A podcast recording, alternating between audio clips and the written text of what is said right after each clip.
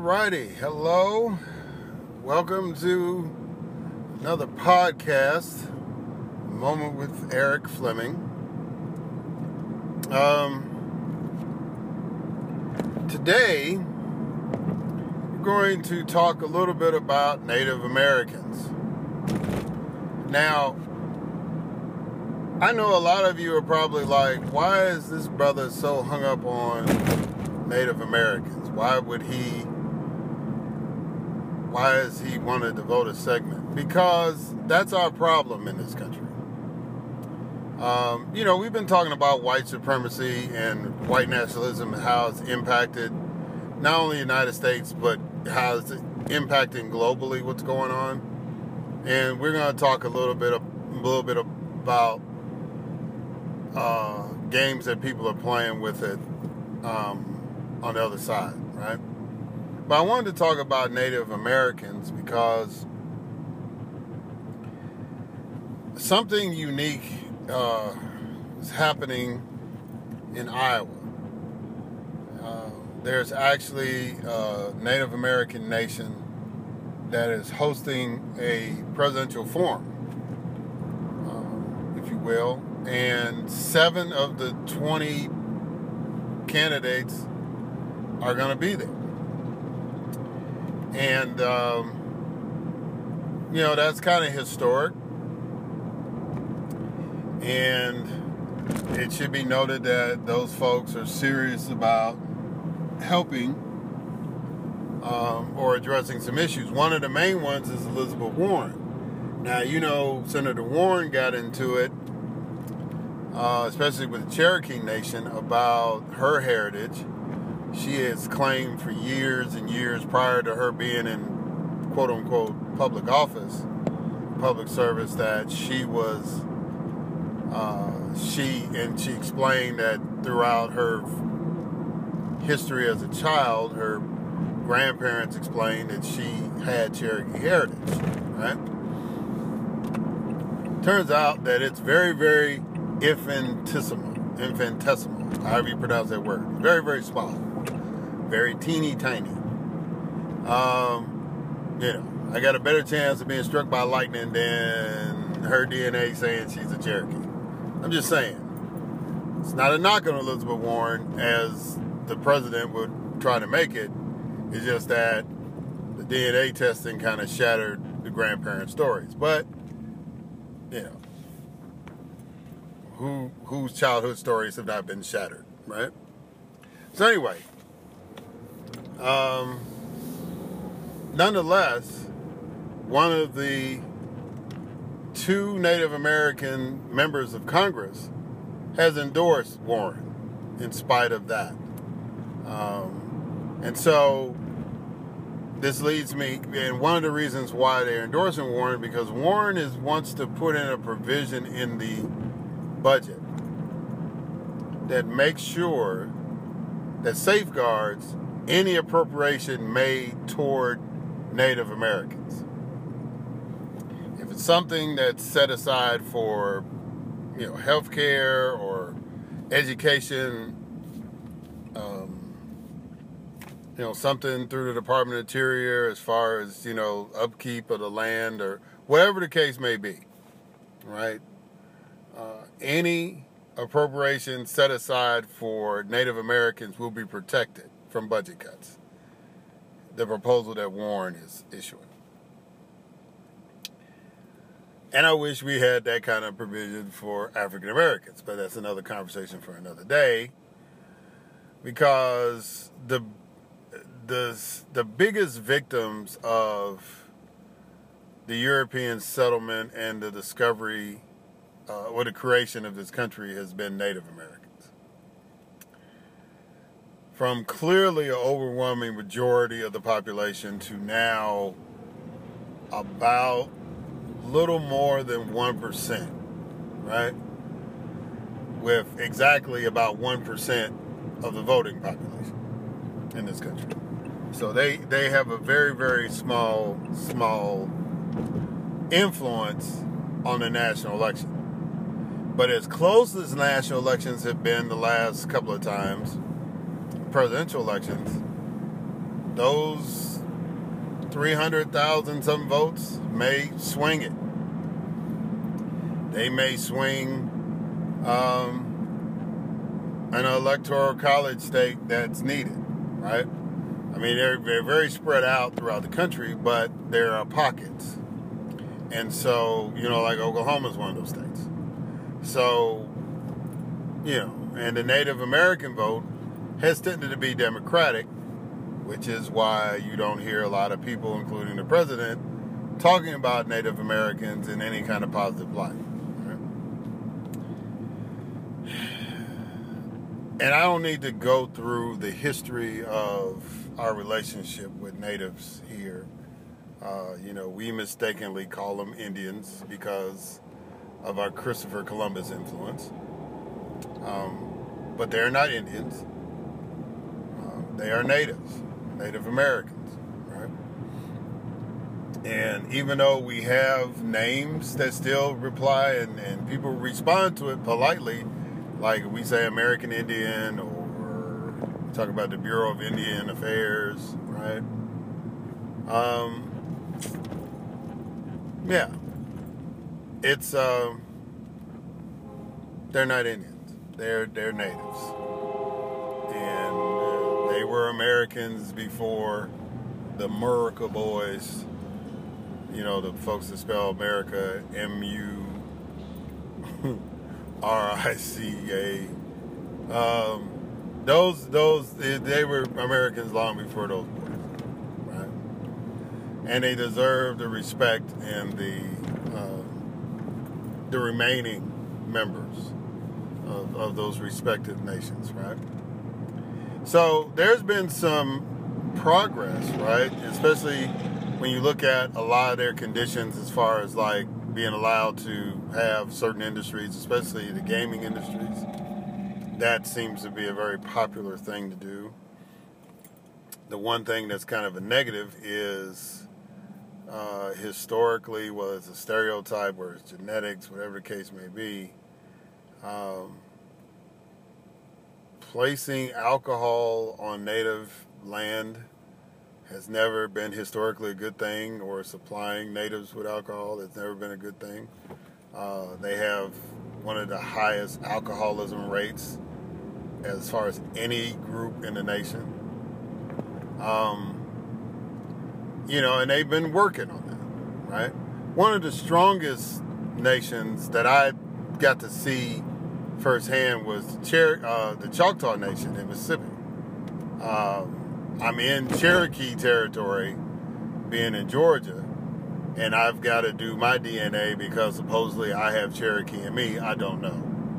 Uh, kind of looks that way, but I ain't gonna go out on a limb on Elizabeth Warren. But I may have a little more than she does. I don't know. I'm not gonna bet the farm on that. Just throwing that out there. But the Choctaw Nation was very, very powerful. They had a man in Mississippi named Philip Martin who was the tribal chief for like many, many years. Uh, you know, decades. And the Mississippi Band of Choctaw Indians is one of the most respected uh, Indian nations, or Native American nations. There, there I go, right? Native American nations in, in the United States. And uh, they've been very, very uh, powerful in local politics right? In Mississippi. Uh, at least when Martin was there. I think Miss Anderson, Chief Anderson, is uh, first female chief. And she uh, she's the second chief since Martin died, or or has been was replaced. He he lost before he died. Um, and she has had a uh, a hand in politics and she's tried to keep it balanced between Democrat and Republican there. You know, they kind of they kind of go with the hand that's hot on a lot of elections. So they locally they'll probably vote Democrat, and statewide they'll vote Republican. Nonetheless, good people, great people actually. Uh, they have this huge uh, Choctaw Fair uh, where you get to see some native uh, games and, and dances and ceremonies and all those kind of things. And then you understand why they're some of the best lacrosse players on the planet, right? Because they have those things going on too. It's a really, really cool experience. And of course, they have two casinos. So there's that, right? Now, having said all that, uh, let's be clear. These six, nearly six million people in the United States, a lot of them are living below poverty. A lot of them are struggling. A lot of them don't live on the reservation, right? And that's that's kind of the reason why people cringe when I say American apartheid because natives are not mandated to be on the reservations anymore, but the reservations were created for them to be. Each nation got X number of acres to settle, right? As great presidents like Andrew Jackson, he says sarcastically, ran these natives out of their homes, you know, so white folks could settle, right? And they had treaty after treaty after treaty. In Mississippi, if y'all want to know why the why the golf course is called Dancing Rabbit, look it up. Google it, Wikipedia. If you want to know why Hinds County is named after a guy named Hinds, it's related to Native Americans. Look it up, Google it, Wikipedia, right? Uh, is a major thing, right? There's a reason why the capital city is named Jackson and the county is named Hinds, as far as Mississippi. Okay. So we've established that they have a high poverty rate, high, high alcoholism rate. And they have a low respect, right? So Native Americans are kind of an afterthought in American discussion. We always talk about us, black folks. We always talk about Latinos. We always talk about Asian Pacific Islanders. We very rarely, if ever, talk about natives, right? And that's a problem because it's almost like we're wishing the original citizens of this land away. And we cannot do that. If we are supposed to be the country of true diversity, then of all the people we need to make sure stays viable and existent is the natives. We have to do a better job. One of the things we need to do is their priority in the government scale. So, by legal definition, every reservation is actually a nation, right? Or the, they're assigned to a nation right?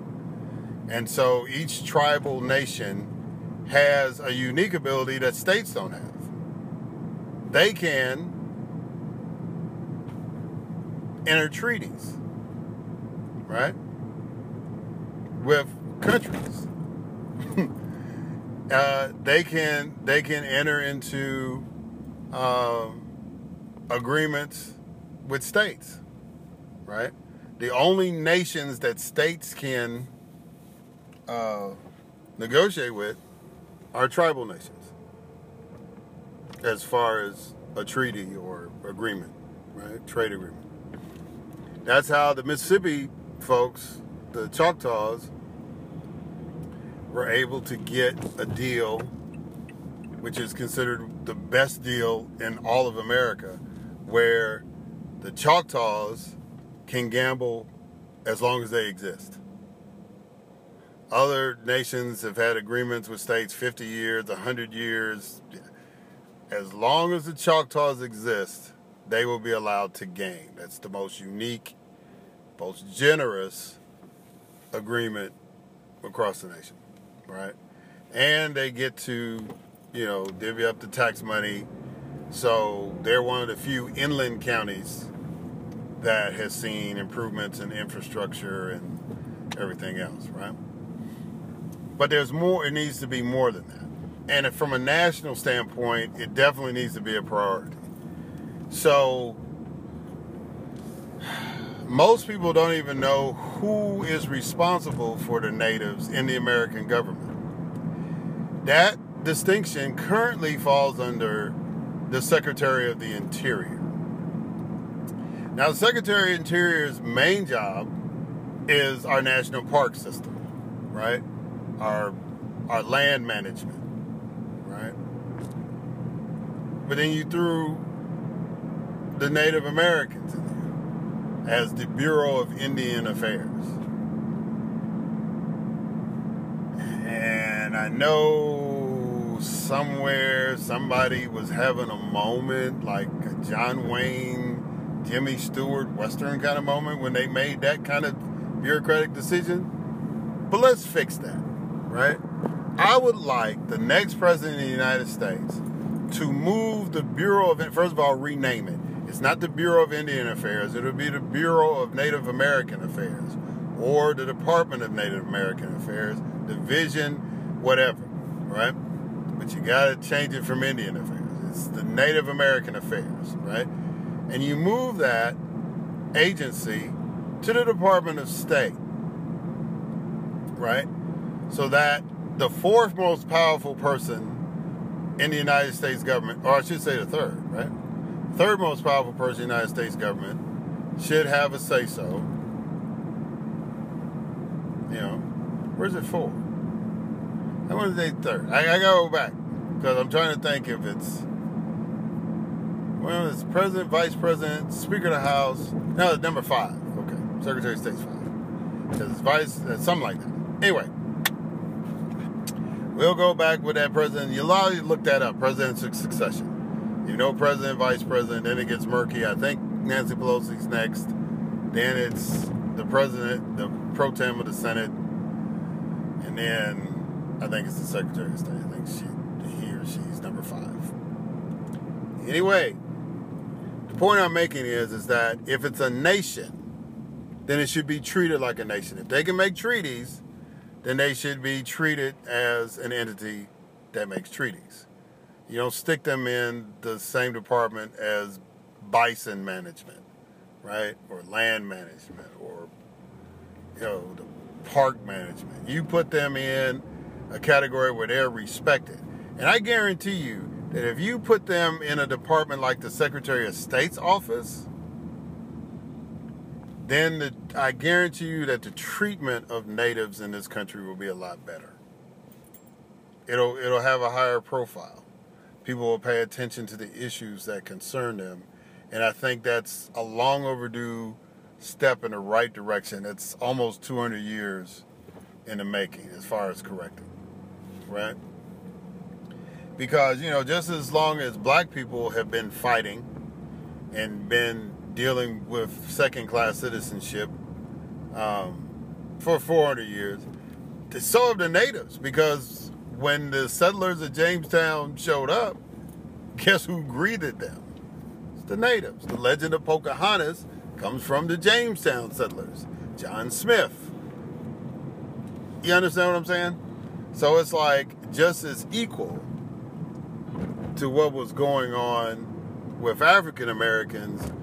It was simultaneous with Native Americans, and there have been numbers of cases where natives and African Americans teamed up to try to preserve and survive. Um, so we owe them that. And uh, just wanted to put that out in the atmosphere. Uh, appreciate that there are some presidential candidates that understand the seriousness of that, and we'll give them that due respect. And uh, we'll see what happens over the next four years. All right, I'll catch y'all on the other side.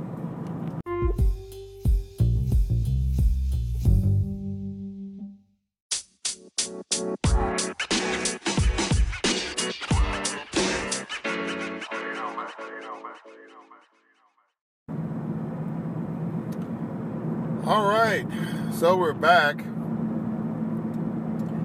And uh, let's continue to talk about white supremacy and white nationalism, shall we? Yes. Because even after the popularity in the media cycle for MSMs fade on this, because they, you know, mainstream media are, are, are squirrel dogs, basically. It's like squirrel, squirrel, squirrel, squirrel, squirrel. They, they're going to move. They're not going to stay on this until it's eradicated. That's our job, right? So, again, let's dedicate some more time to it. Let's talk about Portland, Oregon again. So, I don't know what the deal is with Portland, Oregon. And uh, I understand First Amendment, all this stuff. But you do have some latitude, city leaders of Portland. If you think that organizations that ask for permits are going to commit violent acts, you do not have to give these people permits. Just a thought. I know you've got some lawyers there. I know you've got some intelligent people. I know some of y'all have been in politics for a long time in Portland. Figure it out. It's like, don't say, well, we want to have a rally here and then be like, you know, all clenched up, you know, worried if they're going to fight. If you think they're going to fight, don't give them the permit. Let them take you to court and say, hey, let's show you some previous footage right? They'll win. All you got to do is just say, yeah, we're going to pass on that. Because if you're going to clinch up every time you issue the permit and you're worried about, well, who's showing up and who's marching and what, look, man, just don't do it. You know, Nike, I know the Nike headquarters is in your state and it's like, it's in your town basically almost. But it's like, you know, just do it, not except for permits except for uh, you know parade demonstration permits. If y'all can't handle that pressure, I'm just saying, if it's a problem for you, don't do it. You have the legal latitude not to do it. You don't have to do it. Again, Portland, you don't have to do it. Don't stress yourself. If it's going to be a problem, don't stress yourself. All right. Now that we've done that, right? Because it's like all the media and I saw a real great exchange between the leader of the Proud Boys and a reporter from CNN, Sarah uh, Sen- Sendner, or I can't, I can't, I'm butchering her name right now, but it was awesome. She was, she was asking questions. He's like, "No, that ain't what we're about. This is what we're saying." Well, tell me what you about. I got the mic right here. Talk to me. Tell me that we are wrong in our assessment. But the Southern Poverty Law Center says this. No, that is not true. We are this. Okay. I mean, they will go and tell. It was great. If every interview was that substantive and deep, did it change any minds? It might have. It might have. Now, the Proud Boys are white supremacists. Let's get this real. But, you know, it was like these folks were were upfront with it. You know, and not one time did that guy deny that he was a white supremacist. He did deny that they were chauvinistic. he did deny that they were misogynistic. He he vehemently denied that. That's really when the debate started. No, we, we, we don't treat women as second class citizens. Anybody else, but we're not white women. you know? anyway, and of course they're kind of more nativist because they actually have people of color in this organization, which I don't understand how you a nationalist group you're a person of color. How you how you even form your mouth to do that? But anyway, that's terrible.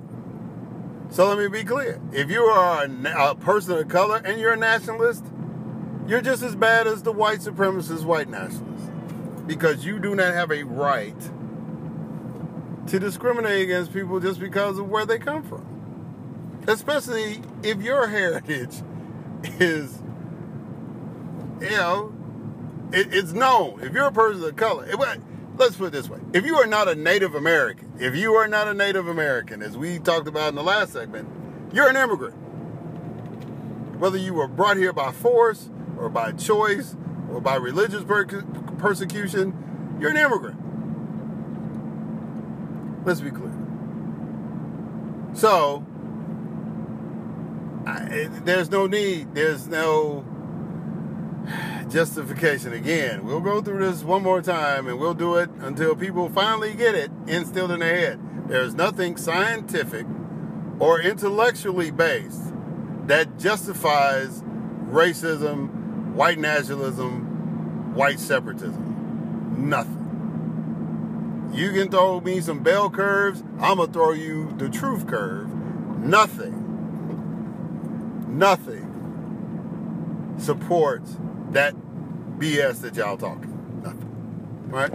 So anyway, in Portland, those BS talkers and the Antifa folks were all there in Portland. It was like a convention of people who want to be hostile to each other. It was it was great. And fortunately, it was just strictly verbal. Just folks. Now, there was some Twitter moments where you saw some people trying to pull somebody off a bus. You were trying to see some folks, you know, kind of pushing and shoving a little bit when they got to the line. But you didn't see you didn't see all out war. You didn't see all out chaos. Now some people are going to try to do something. I don't know, make some claims the last minute. We'll see. All I know is this right? From what I saw, it was pretty uneventful. It was like a waste of media manpower and resources. The local media could have covered it and sent the feeds to the nationals, basically.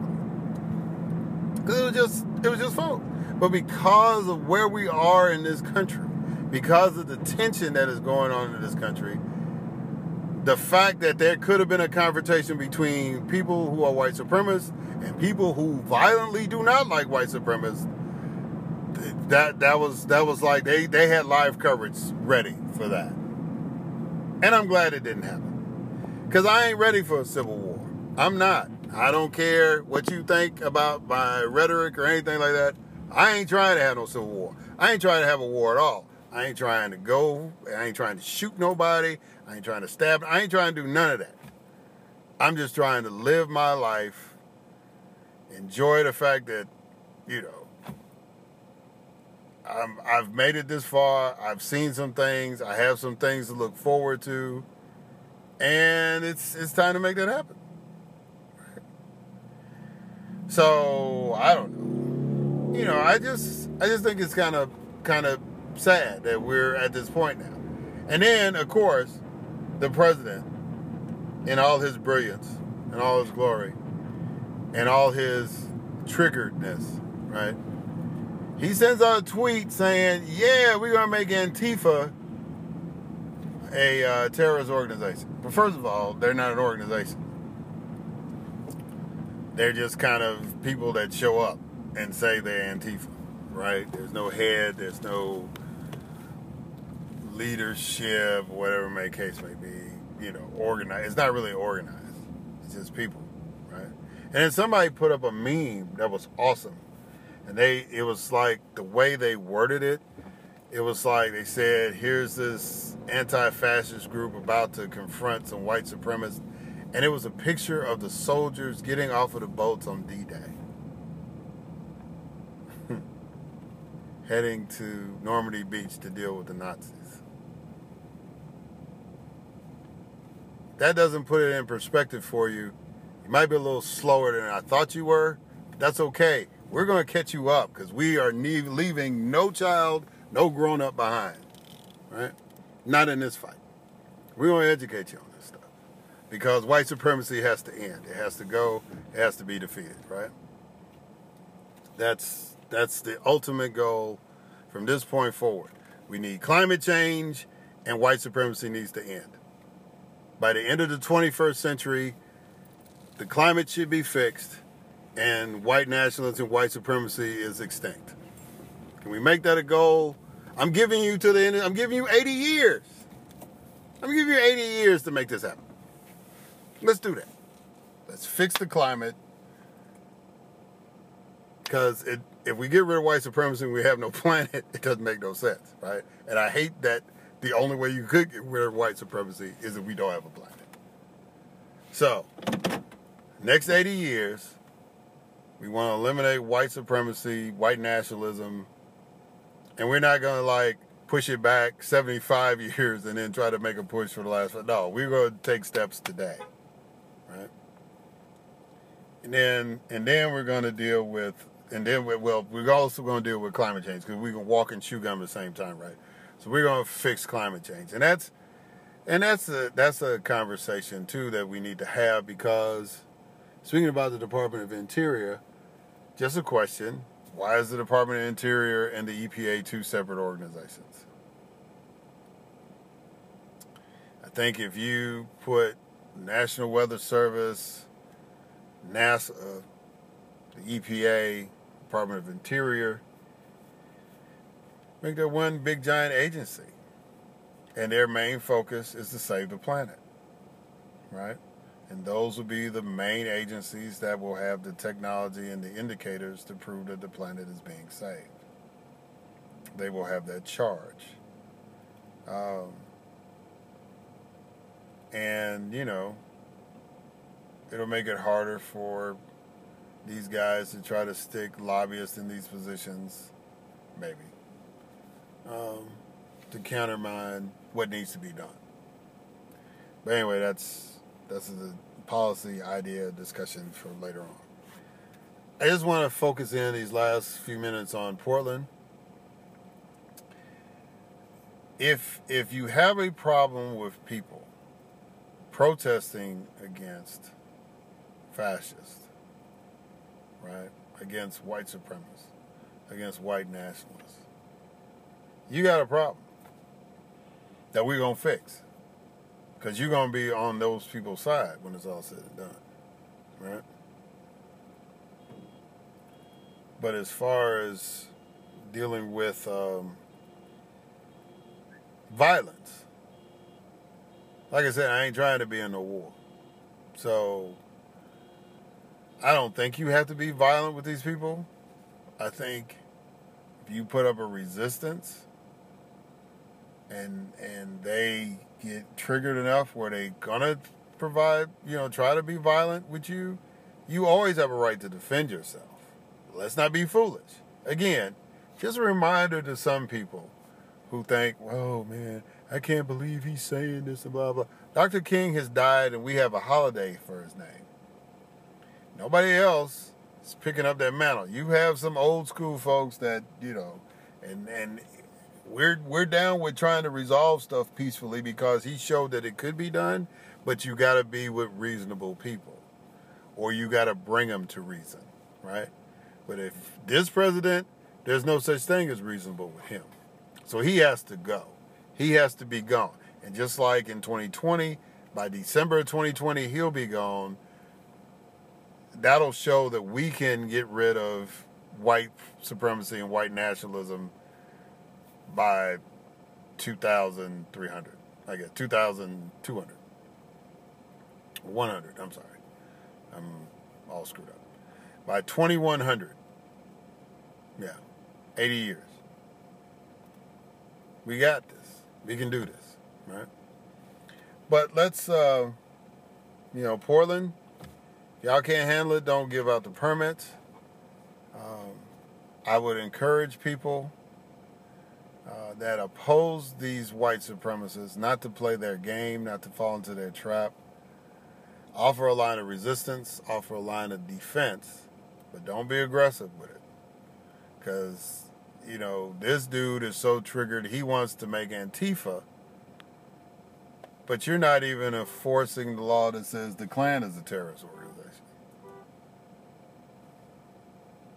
They're a terrorist organization and anybody that ascribes to the same philosophy, tactics, values, beliefs,